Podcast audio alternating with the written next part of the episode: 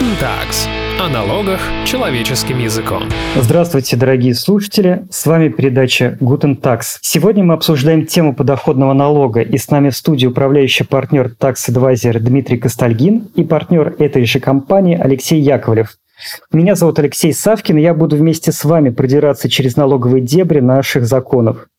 Наша задача, чтобы все было ясно, прозрачно и понятно. Итак, подоходный налог. Мы знаем, что с любой полученной нами за работу суммы надо заплатить 13%. Чаще всего мы эти проценты даже не замечаем, потому что налог с зарплаты платит работодатель. Но вот люди, которые получают доход не на работе, например, они продали что-то, должны подать налоговую декларацию. И сейчас много неразберихи в этом вопросе. Кто-то говорит, что если вдруг подарили деньги, например, на день рождения, надо заплатить 13% государству. Кто-то утверждает, что подоходный налог вообще можно не платить, если за... написать какое-то заявление в налоговую службу. Очень много бреда и дезинформации в сети, и давайте наведем порядок.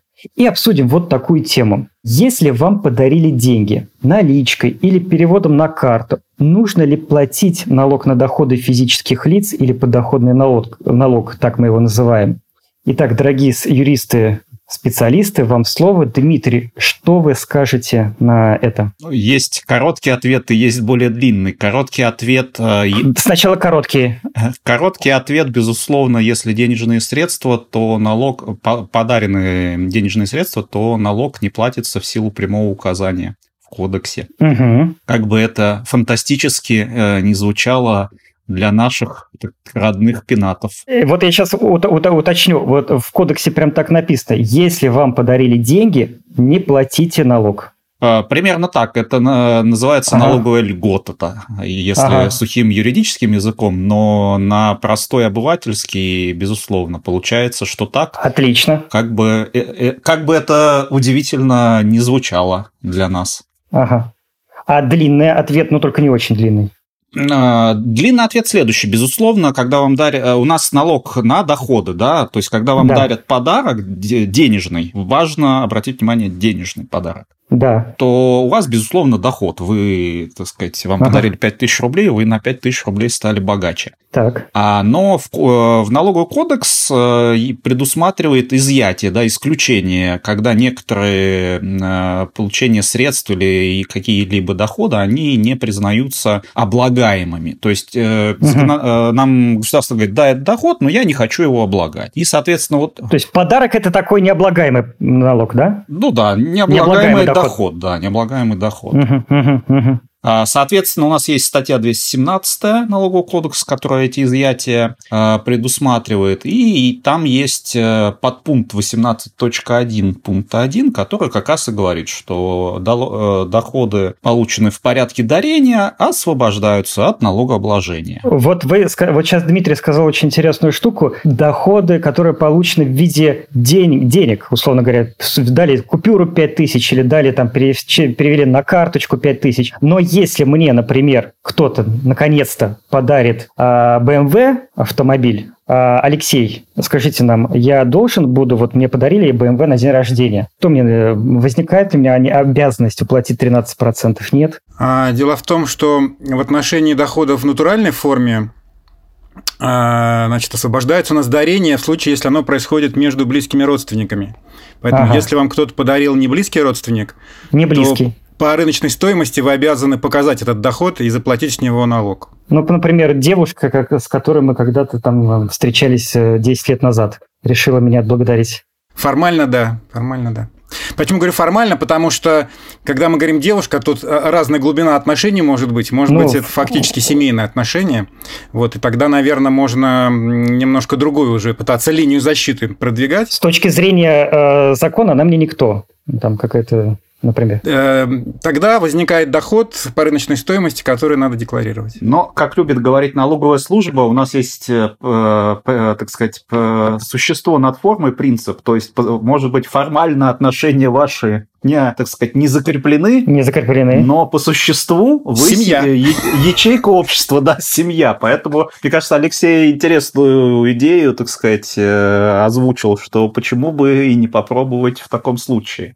У меня на самом деле, Дим, когда ты говорил даже вот комментарий про э, дарение денег, отвечая на вопрос Алексея, в любом случае напрашивался комментарий, и его, наверное, важно сказать слушателям, то мы говорим все-таки ситуации, когда дарение – это дарение, когда дарение не прикрывает оплату за работу, за оказанные услуги. Вот я хотел это следующим вопросом, следующий вопрос вам задать такой. А если мне э, другой человек будет каждый месяц дарить деньги, и он будет прямо указывать, что это подарок, на конвертике будет написано «подарок», подарок первого числа каждого месяца. Или переводом каждый, первого числа каждого месяца он мне будет дарить 50 тысяч рублей. Но фактически мы оба знаем, что это в счет э, за, за, какую-то мои, за какие-то мои услуги, уж не важно какие. Это что такое? У нас есть лазейка в законодательстве, и мне могут э, выплачивать фактически зарплату в виде подарков? Поймают меня, не поймают? Вот расскажите про этот, э, Алексей. Алексей. Ну, здесь тоже, ага. да, здесь тоже можно коротко ответить. Давайте коротко и понятно сначала. Все зависит коротко, все зависит от э, суммы, от частоты и э, там кучи других факторов. А тогда расскажите да. про какие-то есть, есть ли пороги, есть ли какая-то частота? То есть, условно говоря, если это 100 тысяч рублей каждый месяц, то нет. А если 500 тысяч рублей каждый месяц, то да? Здесь смотрите, все, во-первых, зависит еще от вашего банка. Здесь помимо, или как налоговая может узнать, или где она будет черпать информацию. Прежде всего, это банки, конечно. Потому что если вы передаете деньги угу. в конверте, то об этом знает только тот, кто передает, тот, кто получает. Если никто не сообщает в налоговую, то, ну, соответственно, возможность для контроля, мягко говоря, существенно ограничена. Хорошо, если банк. Теперь банковский перевод. Банковский перевод.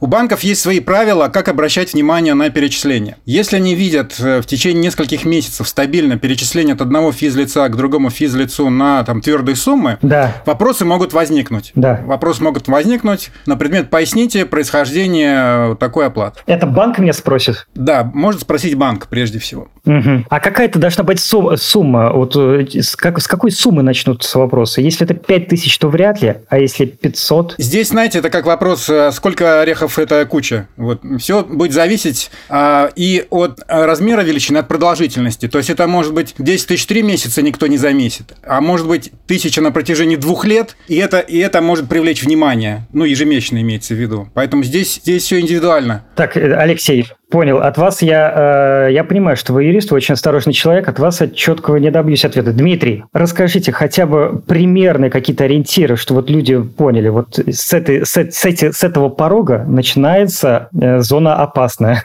Ну, объективно говоря, э, здесь я бы две вещи сказал. А вот, э, ну, такой полагаться на русский авось, кто э, там никто не узнает, наверное, кто-то может, но это, так сказать, нужен определенный уровень, скажем, смелости и такой отваги, да, безумие отвага, что называется. Второе, а, безусловно, Алексей прав, что порогов нету. Здесь вступают, мне кажется, совершенно другие критерии о том, что кого э, выгоднее ловить. Так, и кого? Да, потому что у государства есть э, затраты, и если вам тысячу рублей переводят, ну, да, да, да. опять же, э, здесь еще я бы оговорился, э, сам факт по себе периодичности еще не означает, что это какое-то прикрытие. Я могу бабушке ежемесячно перечислять материальную да. помощь, я маме перевожу деньги. Ну и там, да, например. ну, в общем, нашим, да, близким а, родственникам. Поэтому и это можно как раз легко объяснить. Другой вопрос, что действительно, если перевод идет за какие-то услуги и так далее, и так далее. Поэтому а, в данном случае здесь нужно исходить из того, что каковы а, трудозатраты государства, да, поэтому... Когда рационально ловить такого вот э, нехорошего человека, который уклоняется на самом деле? Есть, есть статистика по выездным налоговым проверкам, по выездным налоговым проверкам физических лиц, которые не являются предпринимателями, официально не являются предпринимателями. Вот, например, за, так. 2000, а, за 2019 год, так. что всего было выездных проверок таких физических лиц в России 287, то есть представьте, во всей... Но это выездная налоговая проверка. Это проверка проверка... Капелька в море. Наиболее углубленная, когда действительно вы заинтересовали налоговиков. Но, тем не менее, это все-таки некий ориентир. 287 выездных проверок физических лиц, не являющихся предпринимателем по всей России. Ага. Но это, это ничего. Это ничего. И, и среднее доначисление, если мы посмотрим, Какое? В, в виде суммы налогов, это порядка 2,6 миллиона рублей. Ну, неплохо. Ну, скорее всего, что это за три года. Скорее всего, что это за три года. Ага. Это значит, что налоговая база, которая не показана, порядка 20 миллионов. Угу. У каждого человека. Если хотите, ориентир, который реально может влечь за собой опасность, но еще и потому, что вот я назвал цифру 2,6, это среднее до начисления, а 2,7 миллиона – это уже уголовная ответственность, сумма налога. Ага. Это крупный размер. Ага. Это тоже очень такой, мне кажется, характерный момент. Вот, то есть он тоже показывает, что то, наши... То есть по простой Ага, прошу прощения, по прошлой статистике мы можем посчитать, что налоговая база это 20 миллионов в год, да, у такого За три года. За три года. За 3, а, 20 миллионов за три года. За 3 То есть года, это да. Э, будет э, чуть больше, чем 6 миллионов в год. Да. То есть это чуть больше, чем, э, ну, это около 500 тысяч рублей в месяц. Да. То есть вот это от статистики налогового контроля... Ну вот мы и нашли это, этот. это это статистика выездные налоговые проверки за 2019 год. Статистика официальная на сайте, на сайте. ФНС, можно ее открыть и вот э, как ориентир, в принципе, мне кажется, некий брать. Э, вы интерес... Очень интересная статистика, на самом деле, несмотря на то, что статистику ненавижу. Это говорит о том, что выездных таких налоговых проверок вообще, и вообще физических лиц э, контролируют и ловят крайне мало. И опасность начинается только в том случае, если вам каждый месяц переводят 500 тысяч и больше. Правильно я понимаю? Да, это, это уровень, когда уже надо свою, вот извините за, там, как может быть, такую фразу, налоговую стратегию вообще-то надо продумывать. Продумывать в каком плане? Как вы будете объяснять, что это за деньги? То есть, если вы не декларируете их, угу. тогда вас точно и ваши получатели будут, скорее всего, привлечены для установления, как бы, вот, природы этих перечислений. Угу. Кто они, да, в связи с чем они вам перечисляют. И вас могут, так сказать, подергать, если вы получаете э,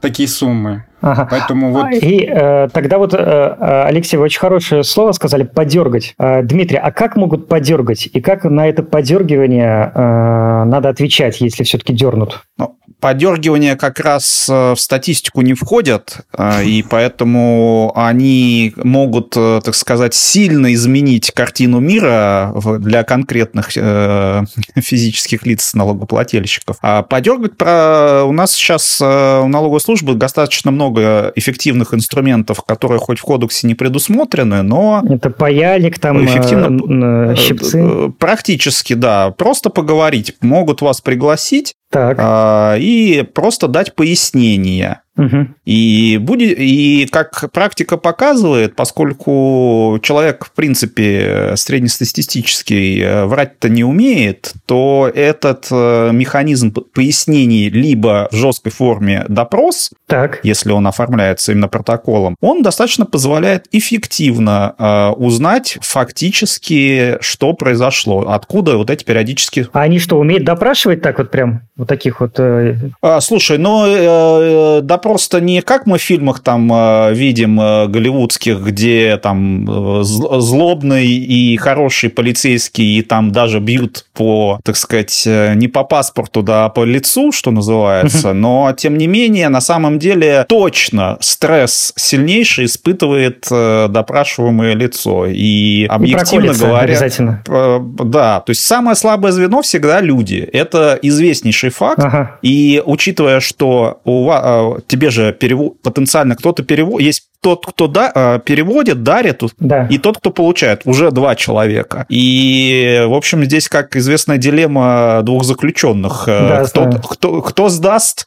кого и так далее. Поэтому на самом деле это достаточно эффективный механизм у службы, который позволит в добровольном порядке, то есть э, тут еще нюанс такой, тебе не будут угрожать там камеральной выездной проверкой, скажут, угу. слушайте, давайте так, вы же поняли, Угу. И мы вас поняли. Вот вам, мы даем вам месяцок, чтобы вы сами там декларацию заполнили, угу. налог уплатили, пеню, и даже, может быть, штраф не будем брать. Но это гуманно? Если это так все на самом деле. Э, не, это, в принципе, ну, объективно говоря, очень такой... Э, хороший сценарий. Хороший сценарий, да. А плохой? Ну, плохой сценарий, э, к плохому сценарию уже, с одной стороны, служба не готова, если суммы невелики, потому что, как Алексей правильно указал, выездная проверка – это самое дорогое мероприятие, угу. поэтому идеальный вариант для разрешения ситуации для контролера – это э, добрым словом, так сказать, может быть, где-то там показывая кольт воображаемый, э, уговорить, что все-таки надо обязанности налогоплательщика исполнять. Но я бы еще, кстати, так. знаете, что обратил на это внимание? Мы просто про налог налоговую службу говорим, но мы упоминали ага. банк. Банк может гораздо да, раньше да, да, да. задать вопросы, потому что здесь еще банк, кроме э, потенциально такого помощника для налоговиков, он уже еще э, обязан с точки зрения об отмывании закона и угу. контролировать, поэтому он гораздо раньше может задать вопросы именно почему периодически... Какие? А что за суммы, поясните, э, почему ага. периодически такие платежи у вас случаются, не является ли это предпринимательской деятельностью?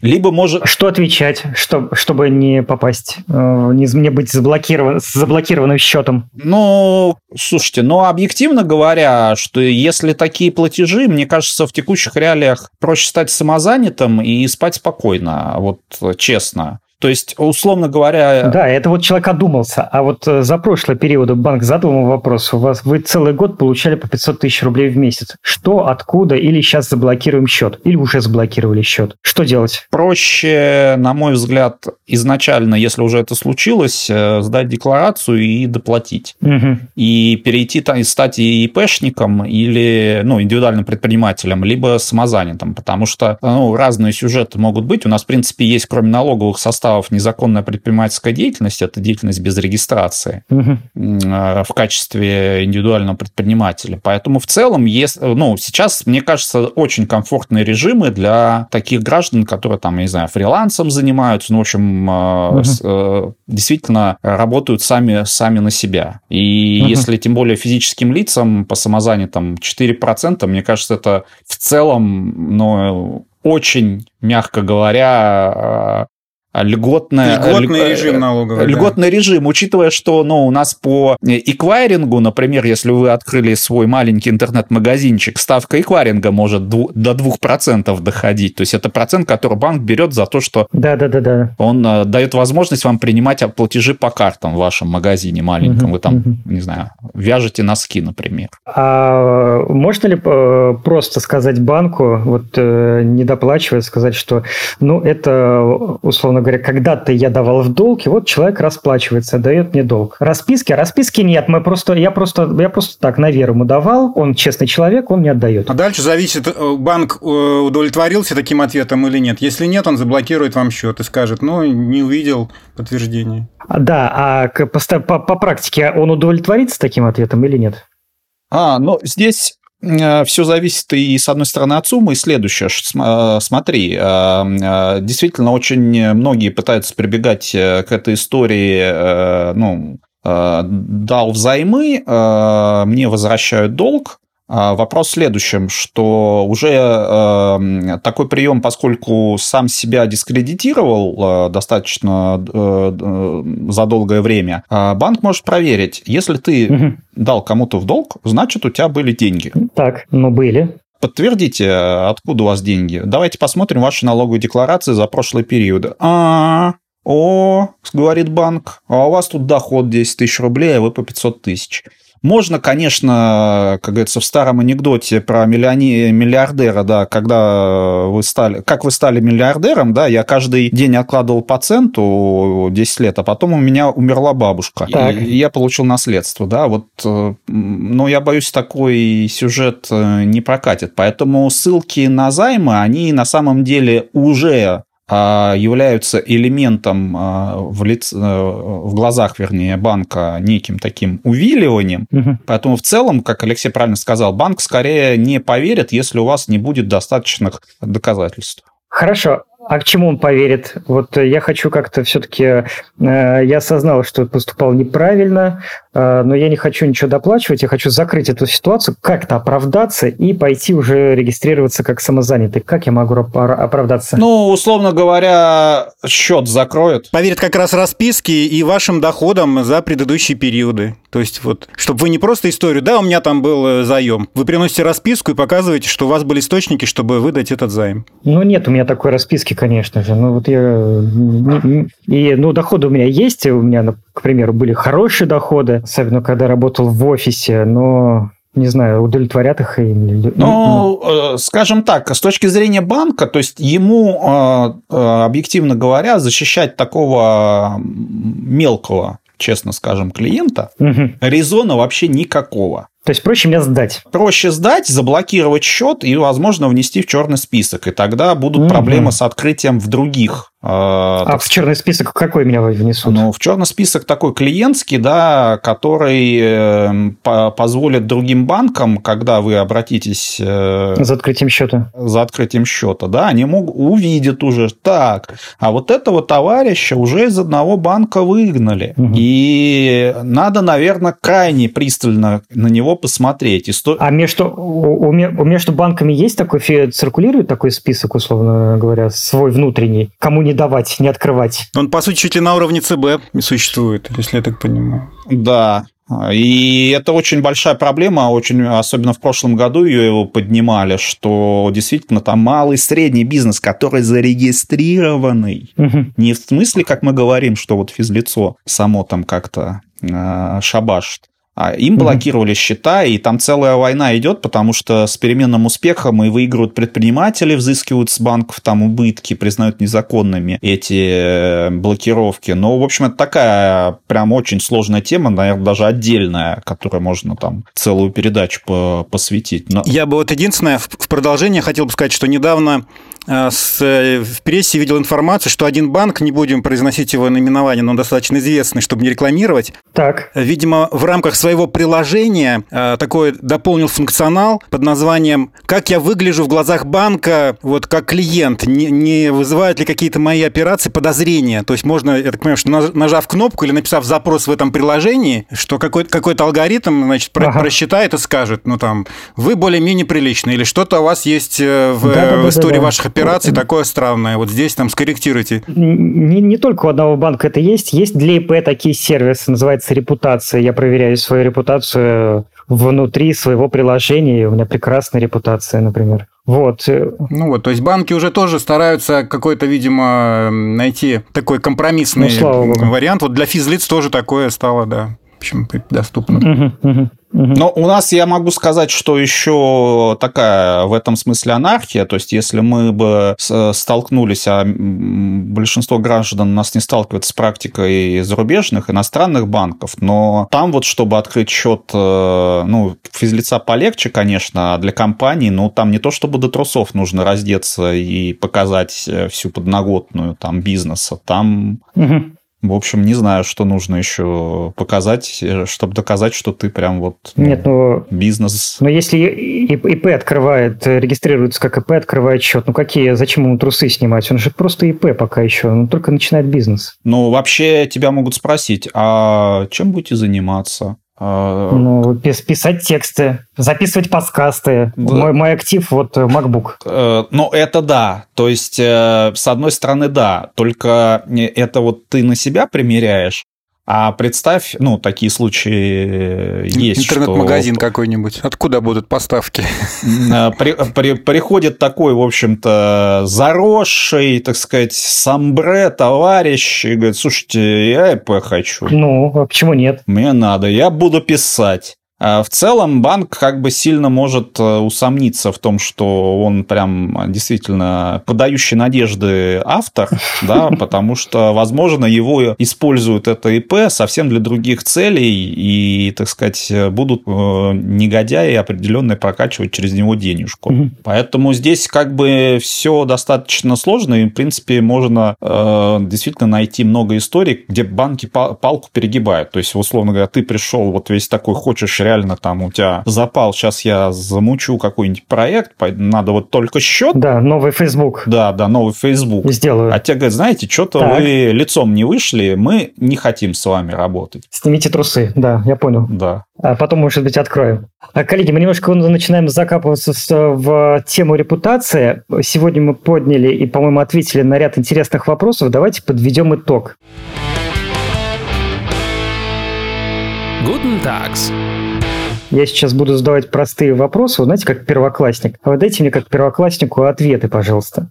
Вот э, сейчас э, во время изоляции все стараются помогать друг другу. Деньги там переводят, дети переводят деньги родителям, друзья дают в долг. И все это делается через онлайн-переводы в мобильном приложении. Или даже вот э, приехал человек в маске, отдал, вот я, знаете, кушать нечего, вот тебе 5 тысяч. А правильно ли я понял из от ваших ответов, что что с онлайн-переводов, не родственникам, и тем более родственникам, что вот с таких вот подарков в виде 5 тысяч конверте на еду, никаких налогов платить не надо. Дарение денег не облагается да. НДФЛ.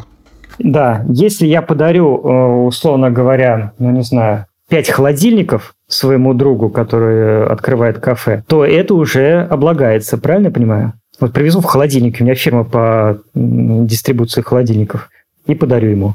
Ну, безусловно, дарение именно вещей, э, подарок э, угу. в натуральной форме, да, угу. вот холодильники, угу. будет у получателя физического лица доходом, если он исключение не близкий родственник. Вот если между близкими родственниками, то в целом а, законодатель допускает и не только деньги передавать, ну, что, в общем-то, очевидно, да, потому да, что, да. ну, в целом, как бы, во-первых, это контролировать невозможно, если это не недвижимость. Вот. И еще, э, еще важный вопрос – размер, размер вот этих вот платежей и, условно говоря, лазейка в законодательстве, которая как бы позволяет получать зарплату в виде подарков, но лучше так не делать. И мы говорили о том, что вот, например, пришел ко мне знакомый мастер, починил краны, я ему через, э, условно говоря, какое-то онлайн-приложение заплатил тысячу рублей.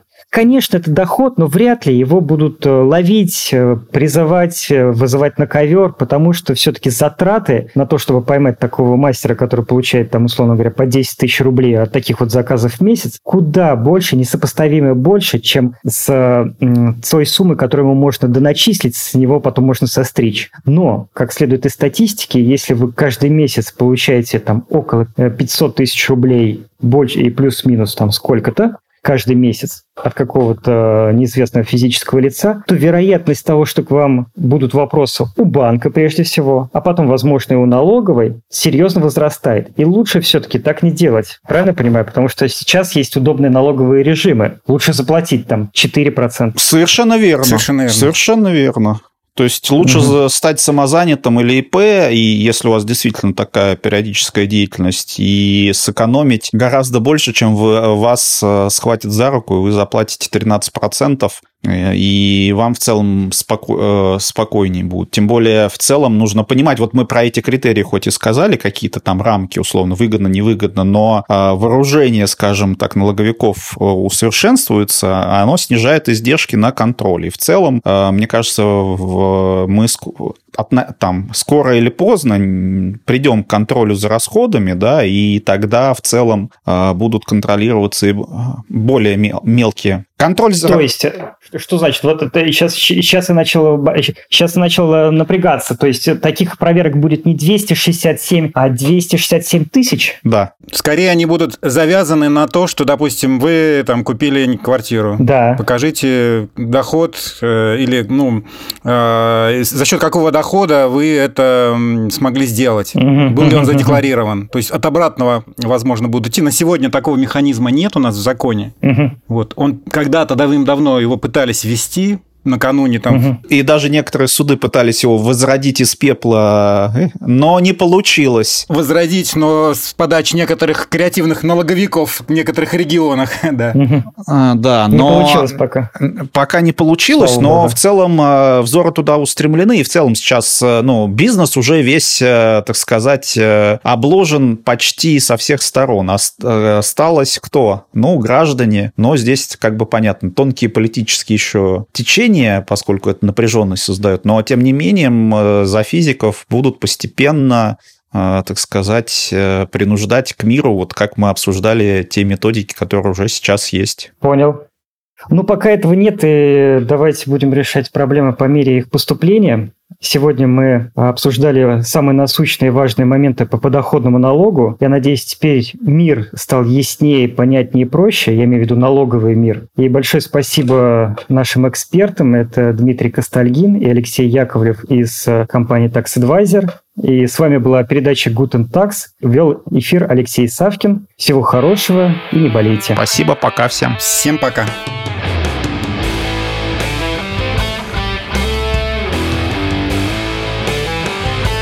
Guten Tags о налогах человеческим языком.